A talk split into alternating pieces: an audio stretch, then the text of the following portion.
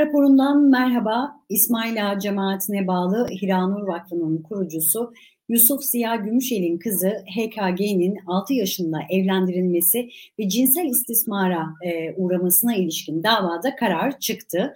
E, mahkeme heyeti Kadir İstekli'ye 30 yıl, Yusuf Ziya Gümüşel'e 20 yıl ve Fatma Gümüşel'e ise 16 yıl 8 ay hapis cezası verdi. E şimdi bugün hem bu kararı değerlendireceğiz hem de bitmek bilmeyen benzer haberlerin nedenini konuşacağız. Önce Çocuklar ve Kadınlar Derneği Başkan Yardımcısı Avukat Volkan Berber yayın konuğumuz olacak. Volkan Bey merhaba, teşekkür ediyoruz yayınımıza katıldığınız için. E, şimdi, Merhabalar, biz teşekkür ederiz. E şimdi Volkan Bey, e, HKG'nin 6 yaşında evlendirilmesi ve cinsel istismara e, uğramasına ilişkin davada az önce de söyledim e, karar çıktı dün itibariyle. E, bir değerlendirmeyle başlayalım istiyorum. Siz kararı nasıl okudunuz, e, nasıl yorumluyorsunuz bu kararı? Her zaman yargıyı eleştiriyoruz biliyorsunuz. Ancak bu konu özelinde biz faillerin ceza almış olmasını her şeye rağmen olumlu buluyoruz. Evveliyatı oldukça eskiye dayanan bir dava biliyorsunuz bu. Neredeyse zaman aşımına uğrayacak e, haddeye geldi. E, delillendirmenin de oldukça zor olduğu bir durumdan söz ediyoruz bu durumlarda. E, dolayısıyla ceza almış olmalarını olumlu buluyoruz. E, bu noktada e, değineceğimiz bir diğer nokta istismar suçu dışında biliyorsunuz e, mağdurun yaş tespitine ilişkin yapılan usulsüzlüklere dair kovuşturma devam ediyor. Evet. Burada da yargılanan gerek kamu görevlisi gerekse diğer faillerin ceza alacağını buluyoruz biz. E, burada olay sadece tek bir kişinin çocuk istismarına dayanmıyor. E, sistematik bir istismar söz konusu ve hatta sahtecilik söz konusu. Dolayısıyla gerek mağdurun ailesi, gerekse istismarcı, keza olayı bilen tüm şahıslar sorumlu bu anlamda. E, olay tarihinin çok eski olması sebebiyle bir takım suçlar bakımından zaman aşımı devreye girmiş durumda. E, münferit bir olay değil dediğimiz gibi bu sistematik bir olay.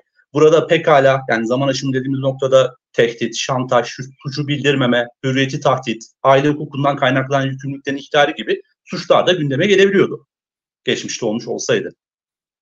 Peki bu çıkan e, kararda karşı taraf temize götürür mü e, Volkan Bey? Yani hukuki süreç bu noktada bitti mi? Bundan sonra ne olacak?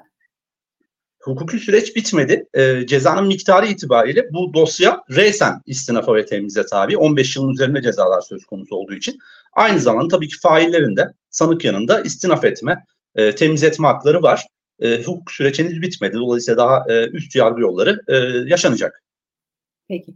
Şimdi Volkan Bey biz e, kadınları e, çok konuşuyoruz elbette ama e, sizin yaptığınız çalışmalar, araştırmalar özellikle tarikat içinde çocuğun yerini nasıl konumluyor bunu sormak isterim. Aslında burada sormak istediğim şey üretilen politikalar bazında bakıldığında tarikat içerisindeki çocukları korumaya yetiyor mu üretilen politikalar? Ya da belki sadece tarikat olarak da kısıtlamamak gerekiyor. Yani bir kurumun içerisinde var olan çocukları korumaya yetiyor mu bu üretilen politikalar? Yani aslında burada tarikatlar içerisindeki çocuğun yeri dediğimizde aslında hiç e, konuşmamamız gereken bir durum ortaya çıkıyor. Yani tarikatların içerisinde çocuklar diye bir konuşmayı hiç gerçekleştirmemiş olmamız gerekiyor. Laik, sosyal bir hukuk devletinde ne tarikatların ne de bunların uzantılarının yeri olmamalı, yeri olmalı. Aslında buradan başlamak gerekiyor bence. Tarikat ya da cemaat diye alınan bu oluşumlar sadece toplum için vehamet oluşturmuyor. Aynı zamanda içerisindeki çocuklar için de büyük tehlike oluşturuyor. Ee, az önce bahsettiğimiz gibi e, burada münferit e, bir kişinin e, faaliyetinden de kaynaklanan bir olay değil. Sistematik örgütlü istismar vakaları yaşanıyor. E, peyderpey örneklerinde yaşıyoruz. Bu anlamda üretilmesi gereken politika bu oluşumların kökünün kazınmasıdır bizce. Yani hiç e, kökten çözülmelidir. Yani tarikatlar, cemaatler yok edilmelidir. Bunun dışında e, laik bir devlette e, bunların yeri yoktur. O yüzden üretilen politikaların yeterli olduğunu söylemek mümkün olmadığı gibi tarikatlar ve cemaatler bizzat siyasi iktidar tarafından desteklenmektedir. Dolayısıyla e, olması gereken yani politika üretmekse eğer amaç bunların kökünün kazınmasıdır. Peki şimdi tabii benzer e, bir olayda Mardin'de yaşandı e, geçtiğimiz haftalarda. Beşik kertmesi yapılan e, 8 yaşındaki kız çocuğu ile 9 yaşındaki amcasının oğlu için aile arasında bir nişan töreni düzenlendi. Şimdi tabii e, Aile ve Sosyal Hizmetler İl Müdürlüğü inceleme başlattı ve Mardin Valiliği de o çocukların koruma altına e, koruma altına e, alındığını açıkladı. Şimdi tabii bu tarz olaylar çocuklar üzerinde elbette travma yaratacak etkiler bırakıyor. Bu olayları e, yani olduktan sonra müdahale etmek tabii evet elbette ki ama olmadan önce yani bu olaylar yaşanmadan önce önlemek nasıl mümkün olacak Volkan Bey?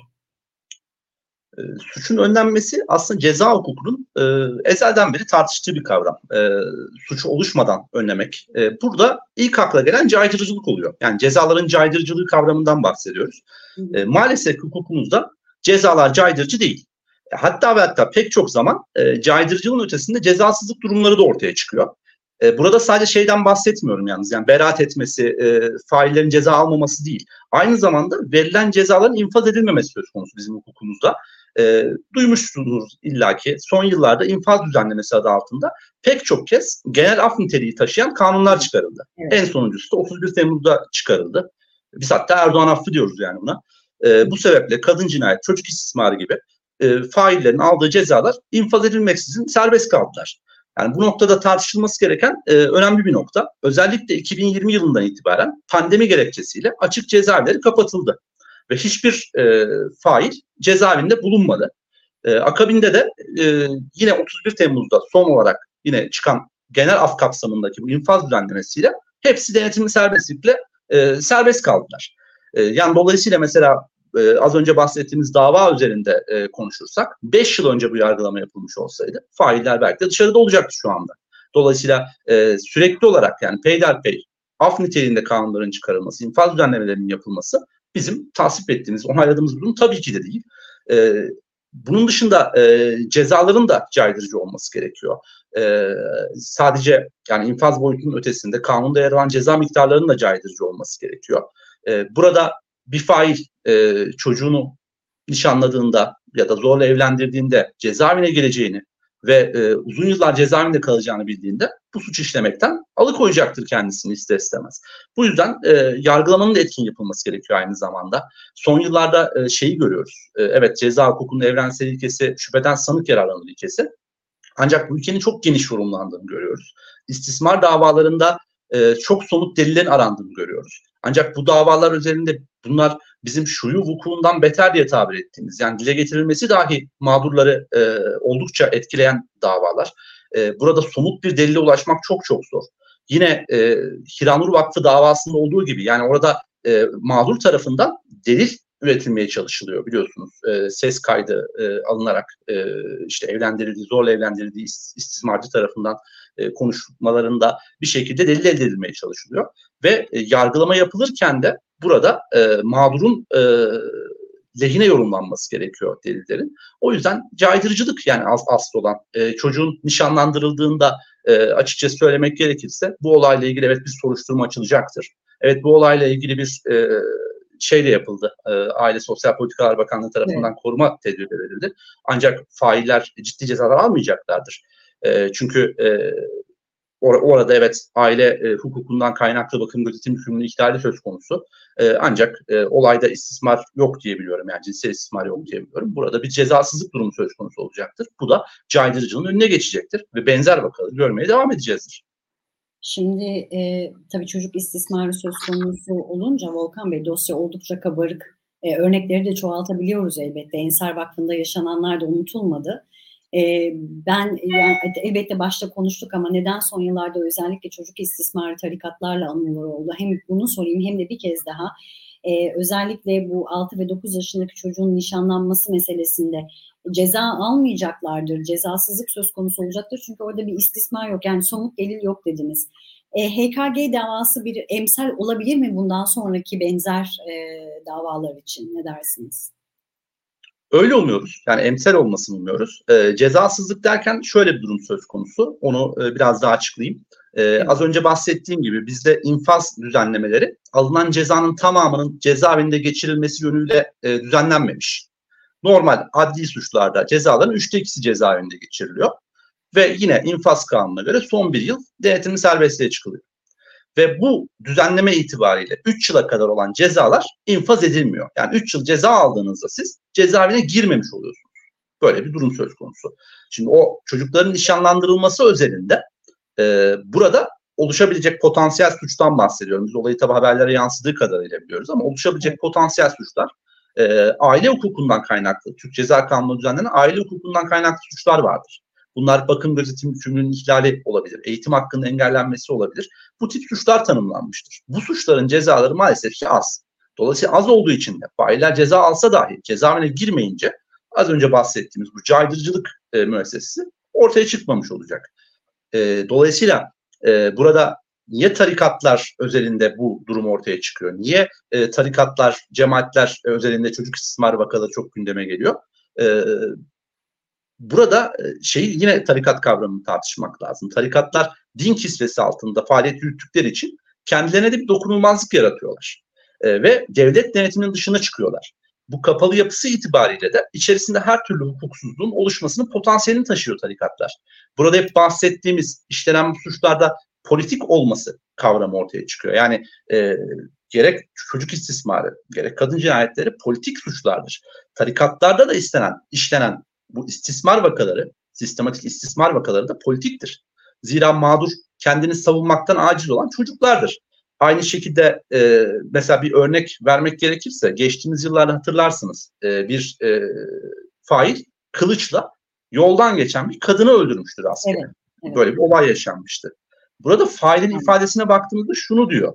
E, diyor ki e, ben birini öldürmek için yola çıktım. Güçsüz olduğunu düşündüğüm için bu kadını seçtim diyor. İşte burada e, sadece kadın.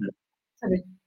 Evet. E, yani Ceren Özdemir, yani bu, örnekleri çoğaltabiliriz evet. tabii. Ceren Özdemir evet. e, yanılmıyorsam e, balerin ve orduda yaşıyordu. O da benzer bir şekilde e, yani katledildi. Dolayısıyla e, sizin de söylediğiniz gibi örnekler maalesef ki çoğalı, çoğalıyor. Aynen. Dolayısıyla e, bu tarikat kisvesi altında e, faaliyet yürüten oluşumlarda da işlenen suçlar politik. E, burada fail gücünün yetebildiği için bir çocuğa yöneliyor. Çocukları bu yüzden hedef seçiyor. E, bu az önce bahsettiğimiz gibi de siyasi iktidar tarafından da bu oluşumlar destekleniyor. Maalesef ki e, üzerine gidilmiyor. Hatta örtülmesi gerekiyor. Hatta hatta bununla ilgili bir soruşturma yürütülmesi gerektiğinde, e, üzeri örtüldüğünde bizatihi e, vekiller tarafından bu kutlanabiliyor. Bu yüzden tarikatlar çocuk istismarı anılır oluyor. Yani hatta artık öyle bir noktaya geldik ki bunun neredeyse mizahı yapılacak noktaya geldi. Yani izah olmayan şey mizah olur derler. Tabii ki çok vahim ama yani tarikat dendiğinde işte Kur'an kursu dendiğinde e, cemaat dendiğinde istismarla anılır olması artık doğal karşılanır hale geldi neredeyse. Peki Volkan Bey çok teşekkür ediyoruz yayınımıza katıldığınız için. Önce Çocuklar ve Kadınlar Derneği Başkan Yardımcısı e, Avukat Volkan Berber yayın konuğumuzdu. HKG'nin 6 yaşında evlendirilmesi ve cinsel istismara uğramasına ilişkin davada çıkan kararı e, ve elbette çocuk istismarını değerlendirdik. Görüşmek dileğiyle. Görüşmek dileğiyle.